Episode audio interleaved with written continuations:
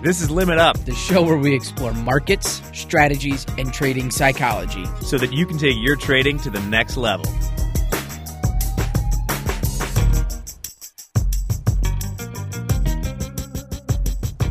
Hey, everybody, welcome to Limit Up Podcast. I'm Dan Hodgman, and uh, as always, sitting down with me is Jack Pelzer, who's not just going to be one of the co hosts today, but uh, we're flipping seats here, and I'm going to be interviewing Jack today. Jack, how are you? You know, I'm doing just fine. I'm set for my turn on this. Um, I had to look over my own resume, etc., because I've reached the age now where things, uh, you know, from the distant past seem a little bit in the ether, so to speak. So thanks, thanks for having me on this show, Dan. I'm glad one of us has looked at your uh, your resume. Um, fortunately, I think I know you well enough to uh, have a plethora of questions. Well, right on. Well, I think it's good to do this too because I don't know, it gives people a better idea of who we are or why we are talking about markets on there. Mm-hmm. Right. It helps kind of validate us a little bit, I guess. And every so often, it's kind of nice to be sitting in the interviewee seat and uh, kind of telling your own story. Uh, but before we get into that, let's talk about what's going on just around the world. Uh, today is November 17th. And uh, I just learned an interesting fact that not only is today just November 17th, but the first ever confirmed case of COVID 19 uh, was in China on November 17th. We are one year into um, this crazy virus. Yeah. I mean, that's a wild stat to bring out. It, it, you know, on one hand, it seems like it's been 10 years. On the other hand, yeah, like November 17th sounds about right. And it's crazy to think about, you know, all the signs that were there. I can think about even I was driving somewhere at like the beginning of February last year. There was like I don't know, like an NPR story from like Wuhan, and just you know hearing that things were very bad there. You know those apocalyptic pictures of people spraying the streets and stuff, and then and it was kind of like, wait, what's going on over there? You started to see like all sorts of wild stuff. And I, you know, even go back into like December last year, December and January, we, were starting to hear it. I think um, Kobe Bryant passed away in January of 2020. And um, there's a picture I've seen recently um, in the Wall Street Journal. The uh, the front page of the Wall Street Journal was a big picture of Kobe right on front, and in the side there was uh, coronavirus fears ramp up or something along those lines. I mean, it goes back to January, um, and the Dancing Bear was uh, a regular at the time on um, the market forecast, and he kept saying, "Be careful for this. The markets are going to finally tumble," and that's where he got his nickname, the Dancing Bear, and uh, he wasn't joking. I have a blog that I never published, thankfully, in which I had a very bad take about it at the time. And so I'm glad I did not open myself. I, it, it was along the lines of, you, you know, the way I am. It was along the lines of there's all these other problems in the world that, you know, you're going to get killed by an Amazon drone before right. COVID 19. And it was stupid because uh, it turned out it was a pretty big deal. No doubt. So we're a year into it. Um, I think everyone's lives have essentially changed because of it. I don't know. I personally can't sit here and think of anyone whose life hasn't changed, um, even in the slightest way. Us here at Top Step, I, I did a, a funded trader interview today with one of our funded traders. Um, he's actually in Chicago, so it was kind of funny to interview someone from Chicago and still do it remotely. Um, but we were talking about just the fact how much things have changed. I mean, I basically haven't left Wisconsin since March other than a couple of times in the office over the summer, and that was about it. And how does it feel too that you know since that November seventeenth, as long as we bring things full circle to the markets, who would have thought that we would be what uh, twenty uh, percent higher, right? Still higher and going. I mean, just wild. And this week, you know, nothing major this week. We do have uh, around the corner. We've got Thanksgiving. Um, and uh, the holidays are here, and 2020 is not far off from being a thing of the past. yeah, it'd be good to wipe that one from the books. I'm ready to uh, say 2020, make that an adjective at this point. Whenever something kind of goes wrong, instead of saying, oh, Murphy's Law, we're going to say 2020. Yep, sounds about right. So, well, let's uh, let's dive into this, Jack, because I got a lot of questions. Uh, we kind of teased a little something um, during my interview and uh, I'm ready to kind of dive in a little bit. You're a you're similar to me background wise, uh, suburbs of Chicago. Um, kind of grew up in a similar fashion. So I'm kind of excited to see where things meet and uh, differ. So where do we begin? Yeah, so I was born in Chicago, Illinois. We're going right 3rd, to the beginning. 1987. Uh, no, but eventually I grew up in a town called River Forest. And I, I think that one of the big differences between where we grew up is I was not exposed uh, really to trading. Mm-hmm. None of my family. So my parents both had um, pretty classic professional jobs. My dad's a doctor. My mom's a lawyer. Very classic. Very classic River Forest Fair, you know, not shake the boat too much. It's where they go to breed, really. Get the doctors and the lawyers and they go there. Um, but, you know, and, and my dad was working for, um, a, a university health system and, and, my mom was working for a firm, uh, while I was growing up. And, you know, sort of the other thing is, so I got interested a little bit in the idea of doing something different just because I saw, you know, uh, what my my dad did is something that you know I respect him so much for, but so hard. Where he's in uh, head and neck cancer surgeon, mm-hmm. and so just you know it, it, very draining. Like doing great things, but so many of his patients were, uh, you know, passing away constantly and just going in at all hours of the night, and so that seemed very hard for me. Um, but also I feel like growing up, I didn't really have any idea of sort of entrepreneurial or business type things, you have this idea of like, you know, what's a businessman or a business person or something like that. Right. Which is a completely different track. You're like, oh, that's just something you can do. Um, but yeah, I was always super interested in um, math and music growing up. I was a, uh, not to brag, I was a state champion mathlete Were you really? I was on the team uh, of people Fenwick High School. Uh, I didn't contribute too much. I was a freshman at that point. That was the only state they won. As I got older, I wasn't like taking on the mantle. Jack wasn't leading the team. wasn't leading the charge, but we won't hold it against him. Yeah, but I mean, through that time, I was I was in the math and physics and uh, music mostly. I was playing a lot of starting in high school. I was playing in um, bands and touring stuff. I grew up playing um, classical piano and then tried to do some other things, some good, some badly as well. And that sort of continued to. Uh, I, I went to college and was not super sure what I planned to do after. I think I bounced around majors a whole bunch early. I think I started in physics, and that was too hard for the sort of time I wanted to have in college. you didn't go to a, uh, a, a casual college either. You went to a high academic um, kind of college as well.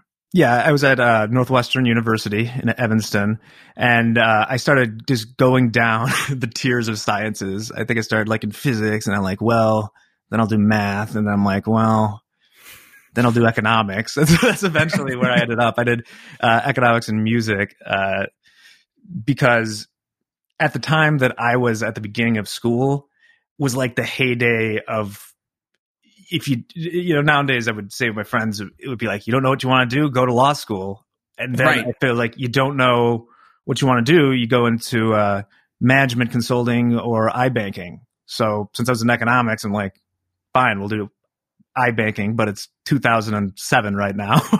right. Uh, so, so, you have a music major or minor from Northwestern, and right, which one, major yeah, or minor? I have a minor music major. Okay. So I have a great uncle.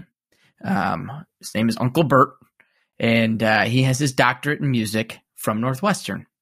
Hmm. Well, you'll have to tell Uncle Bert. Yeah, I, the the band that I was in in college, I was actually uh, doing some like touring music stuff at the time, and the band that I was in in college actually uh, we won the Northwestern Battle of the Bands, so we got to play uh, at Dillo Day, which is this big uh, Northwestern thing. I think we we opened, we opened for uh, Third Eye Blind for all the '90s well, people out there. That's something to really put on the resume.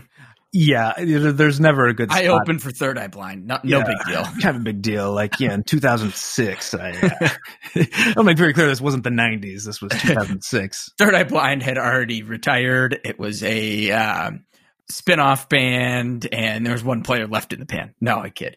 Um, so graduated from Northwestern. You've got a degree in economics in 07 during just the crisis of you know the um, that pandemic, I guess we could almost say, the Great Recession there.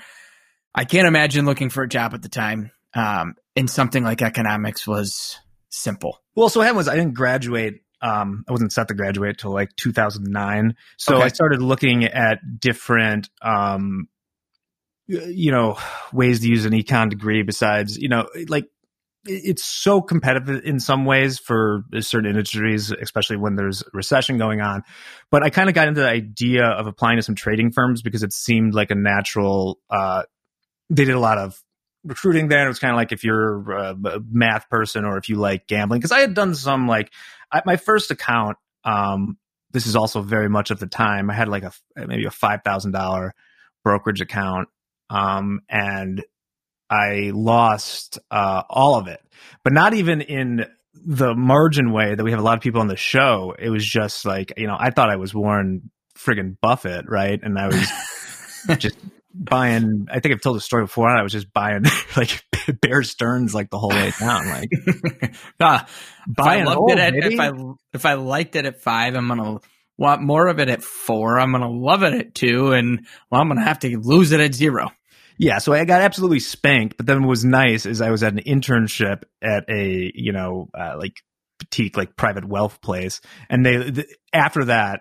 Uh, so that summer, then I was influential in like getting them to put some uh, puts on AIG on. So I, I I made all the money back, but it wasn't even for me. So that sucked. But that was my introduction to trading. Um, so I started, you know, applying to places, and uh, when you don't you know have sort of connections just sort of do everything. And um i think we talked about this in some episode too is there's a pretty standard thing where you apply to these places and then you know if they like your resume i mean imagine now they might have you do some internet tests but they used to bring you into places and usually take some sort of standardized test. Um i recall that a lot. Um Mhm. which would range from like you know it makes sense too. If you're at like the floor places they would give you a whole bunch like a hundred pretty simple things to do but like without a calculator. They're just trying to see if you can manage a position um quickly and just think on your feet because that's a tough thing to learn. And then other places would ask more depending on type of firm more complex things or stuff like that.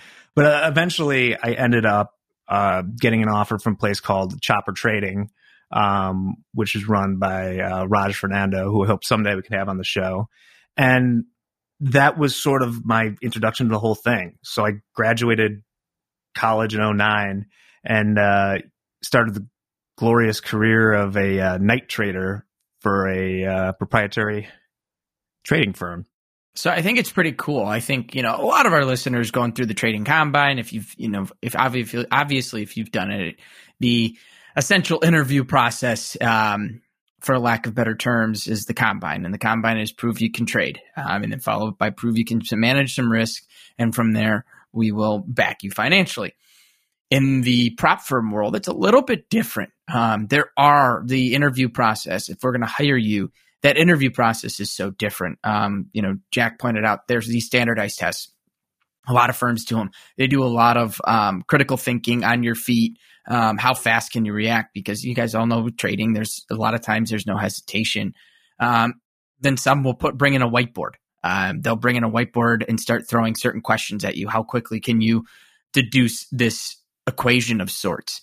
Um, and it's a little different scenario. So to follow it up, Jack, now you got hired. You're now you don't run right into a night trading position, right? You're you're not put on the screens right away to help manage that position. There's some there's some classing training in between. Uh, Dan, there was there was shockingly little. At least I was. I um, I did one week of days to meet the people in the group, and then the way that um it worked out after that. Then after one week of days, I just started showing up at night, and the idea was that the person they hired six months before you and the person they hired a year before you would be there to teach you on the job as it goes. So basically, I was learning in that first week is so I was trading. So everything we were trading there was basically um, treasury spreads, futures versus the cash bonds in various arrangements across the yield curve, and that's not super intuitive stuff, Right. I, I didn't have a super clear idea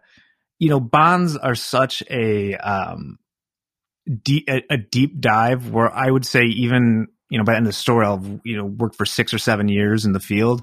And I still feel like I, textbook after textbooks of things you can know about uh, the bond basis. I mean, it's just it just goes on and on and on. You know, that's what I think is really interesting. You and I kind of come from that background of the bond world. Um, I've said it before. My old man did bonds for thirty years, and I used to ask him a lot of questions. I I, I peppered him with questions all the time, and one of them was, "What the heck is a a bond? Really what it is? What is it? Obviously there's that idea of like it's a you know it's a form of borrowing money. Um, you've got a preset interest rate on it. And if you loan that money then you're going to get your interest. There's the simplicity of it yes. But when you start to truly really do the deep dive i've even asked my dad these questions. And he looked at me and he said you know dan sometimes you just don't have an answer for the question if you can understand how to trade it if you can understand how to manage it and uh, you can make money doing that, then you know what? You're going to be okay. That's true because most of these places, you know, when when I was there, it, you know, we had a guy who was like a bond quant who would send out his thoughts during the day, but you know, a, one person could only be expected to know so much about these right. things. And really, it's as simple as like when they hire you, what they're really hiring you to be is they have no idea if you'll be a good trader. They're hiring you to be a good night clerk for them, someone that right. can manage the position. So basically, you're just learning all the, the, the ratios of how you trade various things and how to read the P and L monitor, how to sort out the reports and things like that. So yeah, I just sat around overnight there for staring at screens, taking at notes. screens for a year. I mean, sometimes it was you just hours and hours of slowness surrounded by extreme panic. I was going to say panic's about the only words you can use at that point because and I think it's interesting. You you know, you've got a week in the office with these guys starting to learn things, kind of get getting the introductions behind, and then you're working with, I would say, still a couple relatively new people, six months in a year. That's pretty young um, in the industry because I look at it. I mean, it was a year before I was even allowed to execute really live without um, someone looking over the shoulder. Um, so I mean, that's, I mean, you went from driving in the school zone to the autobahn pretty quick. Yeah, and it, it became it, like I remember at first it was so stressful um, putting on positions, just like from the way of you know you would be so nervous about flipping tickets, and we, we were in these auto spreader groups, so the computer was legging both parts of the trade for you, but you know you'd be put on if you're trading levels for like six people, you'd be trading hundreds of futures at, you know, trying to get done at a level. And, uh, you really didn't want to flip a ticket. And I, I never did like a massive thing, but one of the guys, one of the guys I work with came one morning and just, just fed, uh, I think it was like $27,000 just straight through the market flipping tickets. I, so I'm trying to comprehend this because you, you sped, you sped up quick in this process. Um, and I don't want to leave anything behind. So you're on night shifts here. Um, at, at, this point, you're just kind of considered a clerk. Are you hedging positions? Are you um, actually executing based off of a, a plan or a system that the big traders wanted you to execute? Or did you have some freedom to say, hey, I like what the market's doing here. I think we can make some money going this avenue? So they leave you at first, no. It's pretty much just fill the orders, and if you think there's something there, talk to the person who's mm-hmm. been there longer. But yeah, over time, that became prized. If you had people that were um, just be, you know better at taking advantage of you know showing that that's when you got to see like who was going to be probably better traders. It was the people that were really taking initiative. They were the people who were like not gaming. There's nothing bad, but just off the open trying to leg positions to get better uh, spread values and things like that, or just doing their own sorts of thing. And that's when those people started to shine. Okay. Um, so at first, probably like the first couple months, no, but then after that, they would definitely sort of take off the trading wheels a little bit. And you got a little bit more comfortable. More comfortable too. And the things don't move, especially those spread things, they don't move that much at night. Um, no. And if they do, you usually, don't want to be there for that. So let me ask you this because this was for us, it was a big deal with our bonds um, on the Asian Open. um, that Asian Open always created just a huge spike in volatility. Did you guys start to? Know, did you have times where you really noticed, like, all right, we know at this this time there's a spike in volatility? Were you guys watching stuff like that too? Yeah, there was always the Asian Open, the Europe Open, and then you know getting to six thirty or seven in Chicago time in the in yep. the US is when you would notice a spike in volatility. Yeah, um, it was always for us like when you're executing a bunch of orders for people, it was always wary uh, during the Asian Open because things were not very liquid, and if you weren't careful using the um, I don't know how I would call them besides the, the programs we were using or the, or the auto spreaders, you could really uh, f shit up, so to speak, pretty easily because you because it would automatically if you get hit somewhere or hit some level, it's going to go. You get the set. So basically, we were tinkerers where you know you set the parameters for what the computer will do, but if you don't kind of if you're not thinking through what that means practically, it'll give you some hell pukes, man, just through, oh. you know. So it was always a little bit nerve wracking doing the Asian Open stuff. I was always more of a Europe Open guy. Yeah, we had uh, we had a lot of guys that were doing, or a few guys that were doing the auto uh, spreaders on uh, the euro dollar options uh, or Eurodollar spreads, and I always found it just so much easier to be a little bit more discretionary um, in my trading as opposed to having to set the parameters on the auto spreaders because, well, first off, way that one was traded, it was not uh, first in, first out. It was uh, percentage based. So if there are 10 traders on um, with 500 contracts and um, only 10 trade, each trader only gets filled on one contract um, as opposed to the first in, first out, like we see with a lot of futures. And to watch those guys, it's just like how they set the parameters. I mean, the computer systems that they had it was the math involved of understanding that was crazy. So at, at Chopper, we were probably half half uh tra- like our staff was probably half traders, half developers. Um, I got there was relatively small. I think by that the by the high point of Chopper, we probably had 300 people there, and it was you know the developers are working on how to make the best uh, spreaders, and just I, I, don't know if everyone out there might as well just explain what an auto spreader is. Um, and, and also when you're trading two products um, in a spread, and it basically keeps bid and asks hovering in each market, with the idea being that if you can get lifted on one and hit the other faster than someone else, you're already ahead on the trade. And so we were that was kind of at the time. We're talking 2010, right? 29th of 2013 mm-hmm. where it was really the speed wars on these sorts of things. So we spent a lot of money on development of internet and stuff like that. I'm sure i'm released by all my ndas now but uh, I, was, I was I, you know i'm not telling anyone something they don't know in the industry but um basically the faster you were obviously you had a much bigger advantage in these things.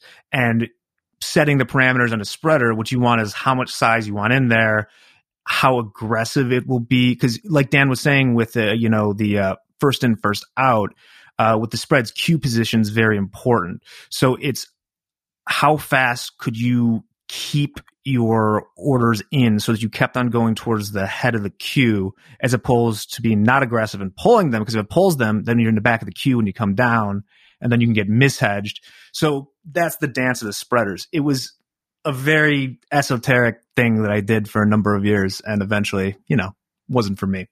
For clarification, when Jack's talking about kind of filling uh, the bid in the offer, having orders on and the speed, if you anyone listening that you know has traded futures and you're looking at the DOM and you're watching it tick up and down throughout the day, even in the overnight session when things aren't moving that much, it's a lot of movement. That market is not sitting at one standard price and holding there for a while.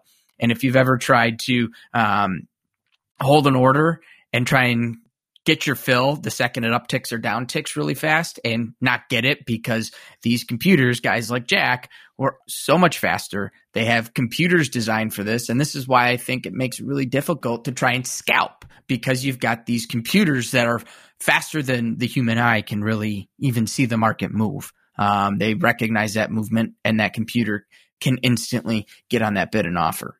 Yeah, and it's a very it's a different sort of trading too than um you know, c- coming to Top Step, and we'll get to how I got here at some point. But um, I, I've had to learn a lot about uh, the best practices for directional retail trading, the stuff Hogue says about you know asymmetric risk and things like that. Because the way we were trading was not that. It was fade, fade, fade. It works X percent of the time.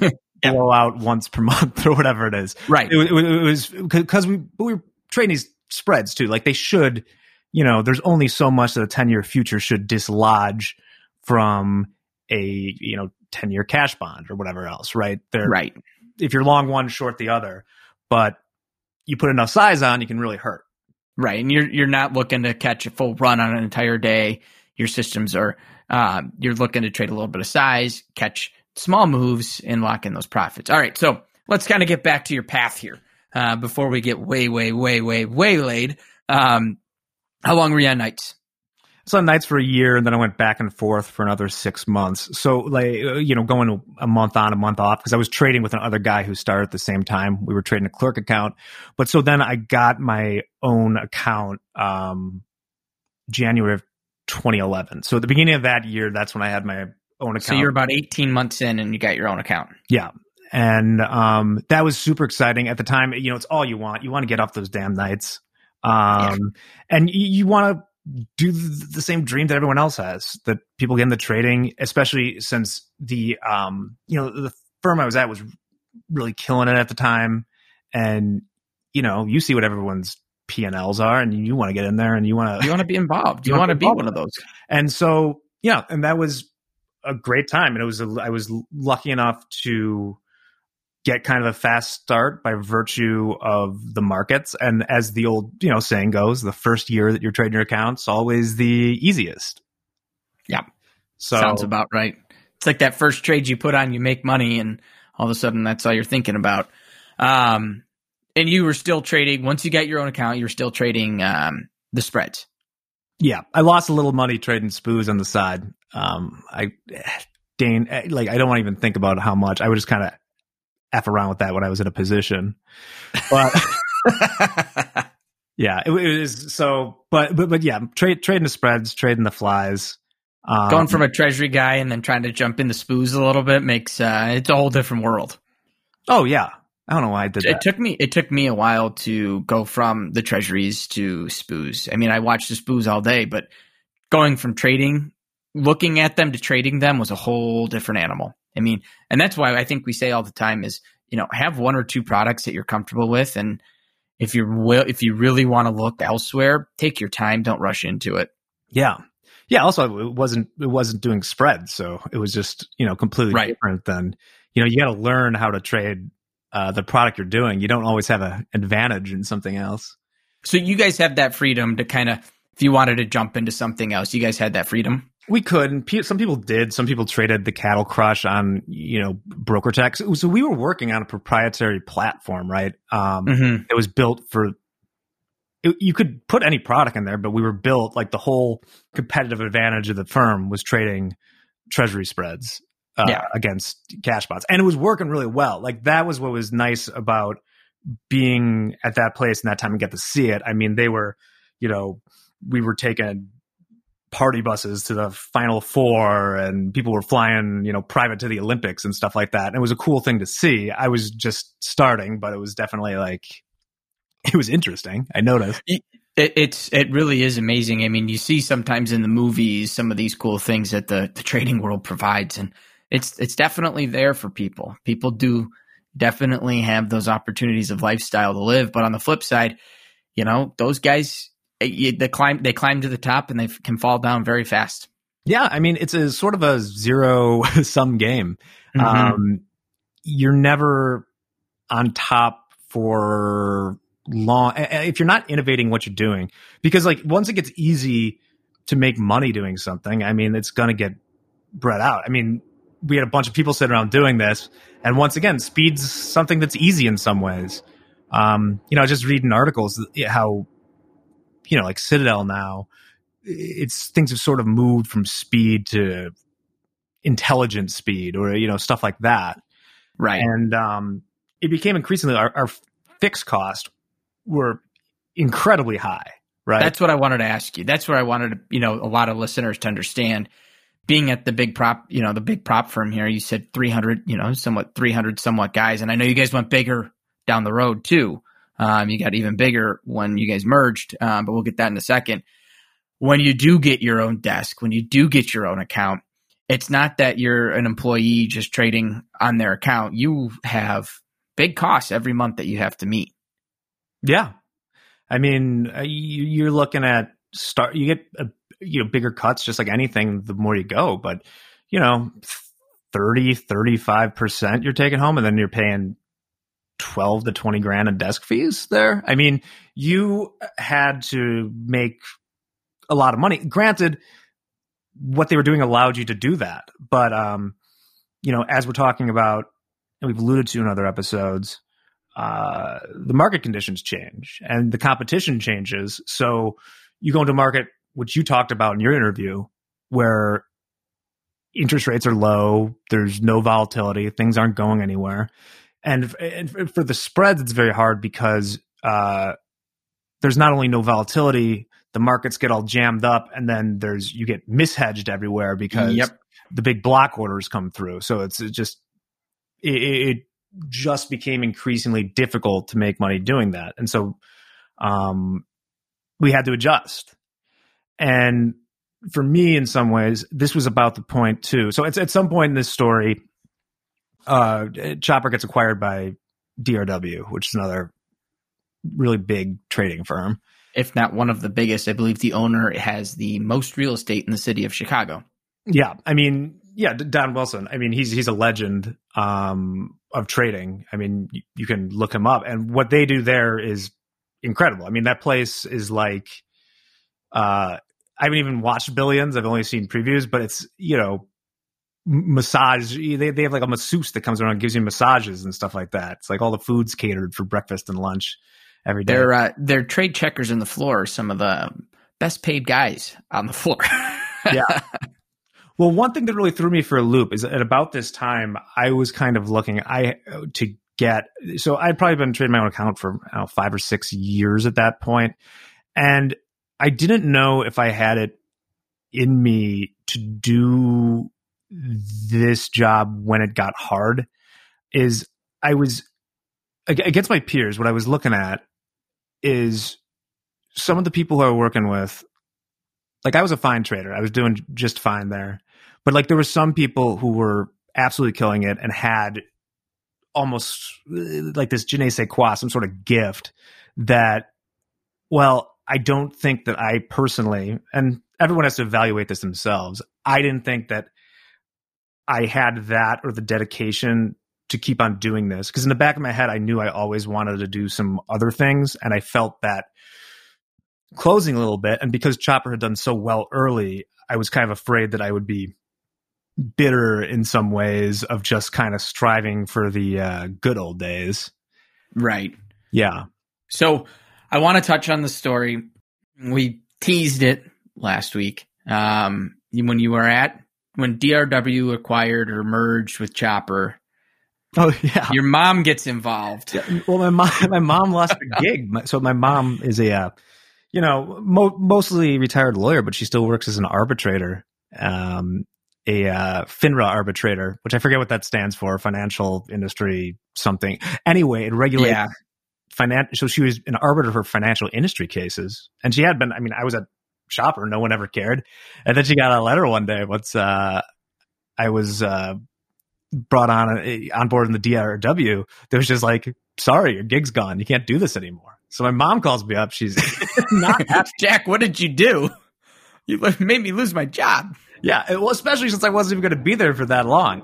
uh, so did she say, uh, quit your job and uh, so oh, I can stay working, or is she no typical mom about it? You do mom, your job, I'll figure it like, out. You do yours, and then I just kind of I got in my own head where we were trading in groups there too. So see, when I had my own account, it was my account, and mm-hmm.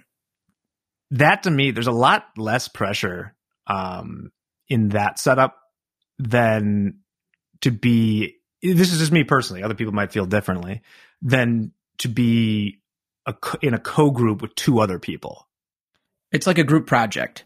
The guy who does a lot of work in the group project's not a big fan of the group project, and the guy who doesn't do much work really loves the group project because he can kind of skate. Well, I don't mind.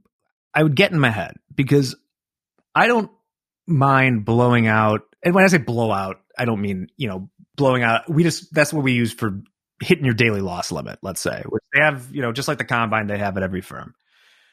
Um, I don't mind hitting that in my own account if, you know, it's a reasonable frequency with what, which it happens.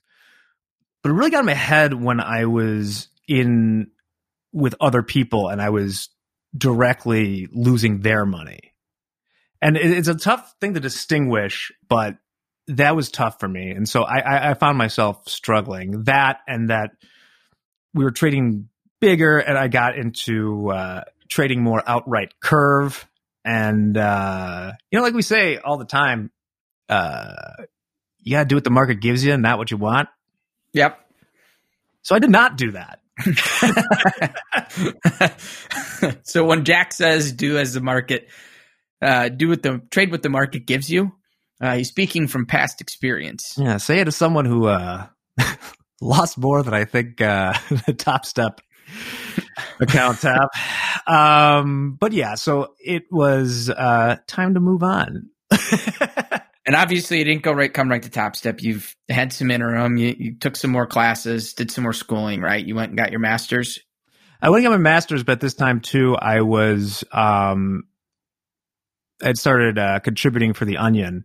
So I uh, we've all been caught by those uh, catchy titles when someone posts an Onion article on a social media.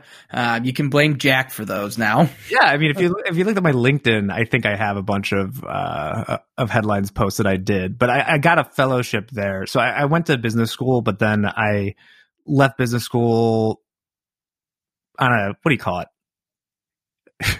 Brain fart myself here. a leave of absence or whatever to go. So I went and worked at the Onion for six months, which was cool. Um, hanging out in the writers' room. Then uh, finished school and um, wanted to kind of merge the content stuff and publishing I was doing with uh, trading stuff. It just seemed like a natural fit. So I actually just found Top online and applied, and that's how I got here about two years ago. So it's it, it's been good. Um, you know, it, has been a story ever since. It has. You know, it's nice being in. Um, I, my biggest problem sometimes with the prop firm is it, it, it's fun to build things or to actually kind of get your hands and do tangible things. Um, some people are better about just making more and more uh, money. It, it's difficult for me to try and do that sometimes. You know, it's interesting you bring that up. I just had a conversation with my brother, um, actually today. He's he's up here at my house, and we heard Elon Musk is now like the third wealthiest person in the world. He surpassed Buck Zuckerberg or whatever. We were kind of laughing, and we're like, "What would you do?" He said to me, "He goes, what What would you do with all that money?" I go, "I don't think I'd get to that point where I had all that money. I think I would if I hit my first billion be like, all right, I'm done. No one's ever going to hear from me ever again. Just give me my cash. I'm going to put it in a bank account and, I, and I'm done. You know, do some yes. investments here and there. I mean, my number's a whole lot lower than that. I mean, right. So I could never be a billionaire because 500 you have to be a 500 millionaire first or I, mean, right. I guess if you have like a huge amount of i'm fine letting stuff ride in the stock market and stuff like that but i couldn't be one of those people that i would have never been able to uh, hold Tesla stuff. I'm, I'm never going to be the guy that buys Amazon in 1997 because right, no way I'm sitting on those unrealized profits. Right, and I think it takes it takes a very special person once you get to that point. Like, okay, I've made enough money. You know, it takes someone to look at that and go, well, that's just not enough for me. I need more, and I got to keep working, and I got to keep I got to keep trying new things. I think there becomes a point where, like you you kind of you kind of saw that writing on the wall. It was that's here's my end well, you ha- you have to want to do it. I mean, I, I, right. I like with any, you really have to want to do it. And if you like, and I am not throwing shade or anything at people that want to make a bunch of money. That's your prerogative. It's it's difficult for me to take it to trading instead of like these hundreds of millions of dollars. If you're a, a really good trader, say, you know, making two million or something in revenue or something, to me it would just be hard even then to be like pushing for three million sitting around Right. the clock. Um, but there's people that do enjoy that challenge and can do it. So more power to them.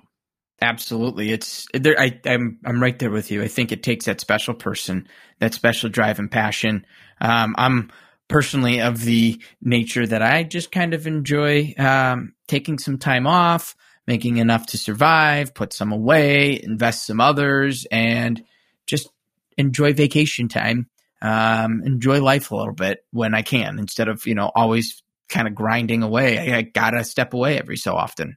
Yeah, and you don't want to end up on that wheel too, where I didn't see it as much in the trading industry, but with a lot of those high paying jobs, they just try and get you to, they want you to spend so that you need more and then Oh yeah. keep you on that treadmill. Um, I, I don't have super expensive taste. I'm not an ascetic or something by any means, but you know, I got my Coke Zero. I'm drinking out of a Six Flags promotional cup, but You got your dog Rodney, and uh, that's all you need. yeah, exactly. I got Rod Rodney the pug. So you know, I, I like I'm comfortable where I am now, and I kind of now the past couple years of tops have gotten back into. I was just about to say you're back into it now. I I, I know you are. I know we had your former colleague on here um, a few months ago, and uh, he kind of said the same thing. He he got burnt out a little bit, but he's looking for that chance to get back into it. Um, it seems like you've already kind of made those steps. I mean, you're pretty active with some of your options that you're trading right now. I know that for a fact. Um, and I don't think you're slowing up. Yeah, I think that you know I'll always keep a section, like we say. I have some firewalled off money that I keep an account that I can, you know, do, do trades and stuff like that. But I'm not. I, I'm, and maybe I will soon. Who knows? Um, I haven't got back into you know sitting down on the. Uh, I just call them spreaders. I know it would be Right. DOM or whatever else, but I call it a ladder. a ladder. That's what Okay. I, I was always taught because it looked like a ladder, and I've I've trained myself to now say DOM. I miss it. Like the thing is, I'm a guy. Like I love action. Uh, I, I'm lucky that I haven't fallen way down a rabbit hole of sports gambling or whatever else. Um, because because I don't, but I do like to. I'm definitely the one. If I have people over for the Kentucky Derby, I'll, you know, I'll be the house on it. Give everyone, Yeah. odds, you know, like I, I I like doing stuff like that. I like, you know, Well, and it's a good thing you're a big political bettor, right? Uh, You enjoy kind of make it. So it's a good thing elections are only every two years and two and four years, so that should uh should help things out. With oh no, I, betting w- I side. w- I would have I would have a heart attack. I, I, on the day after the election, man, I was I was done. I had I had just uh oh man, just lay, just laid like half asleep on a sofa for like 14 straight hours and then came to work. That's a nice remote uh nice about the remote setting. But right, uh you can kind of roll out of bed into your laptop. those have been settled. Well, hopefully, yeah, and I'll do it again in 2 years, but until then just stick with uh options and uh doing podcast. All right, I love it. Well, it sounds like uh, Jack's got a good story here, so I hope you guys have all enjoyed this. Um, Jack, it was fun kind of sitting on the other side here, getting to interview you, a little, learn a little bit more about you. Um, I've really enjoyed this. I did not know you were a mathlete, um, Major mathlete, man. major mathlete, state champion. Bring it up. State champion. How about that? Um, so this was a really good time. And typically, this is where we would send you out and uh, we'd hear that fun little sound, but uh, we'll just keep rolling here right into the outro. Yeah, let's outro it up. Uh things are going to slow down a little bit. We're near Thanksgiving. Wait a second. We left out. If you've made it to this point, thanks so much uh, for listening to Topstep or to Limit Up Podcast presented by Topstep. You know, the guy who pays our bills, uh, Yeah. signs our checks. Um, but yeah, Thanksgiving right around the corner. After that, Christmas, New Year's, just a few weeks after. Yeah, we got some winter packages coming from Topstep. Uh, we got uh, Trading Combine and Reset bundles. That is also uh, uh, brought to you by uh, the man that signs our checks. We throw that out there. Yep. and uh, yeah, besides that, I'm just getting ready for you know doing a low key Thanksgiving, uh, getting tested on Saturday, and then just doing like a small family get together. How about yourself? Perfect. You're in a barn, right? Uh, yeah, we uh, my parents are doing are remodeling their house, and so they rented a farm. Um, they got a big farmhouse, and it's got this uh, old, old, old barn converted into just a giant. I, I guess you could call it man cave of sorts. Um, so we're gonna have some friends and family over there. Nothing, not too too big, but uh, try and get as many people together as safely as possible. Well, very nice. Well, everyone out there, have a wonderful weekend. I hope that uh, everyone else's Thanksgiving is just as rocking as ours are, hopefully. yeah, Or right. Zoom Thanksgiving, that's great too, I guess. Uh, anyway, namaste and trade well. The Limit Up podcast is produced by Dante32.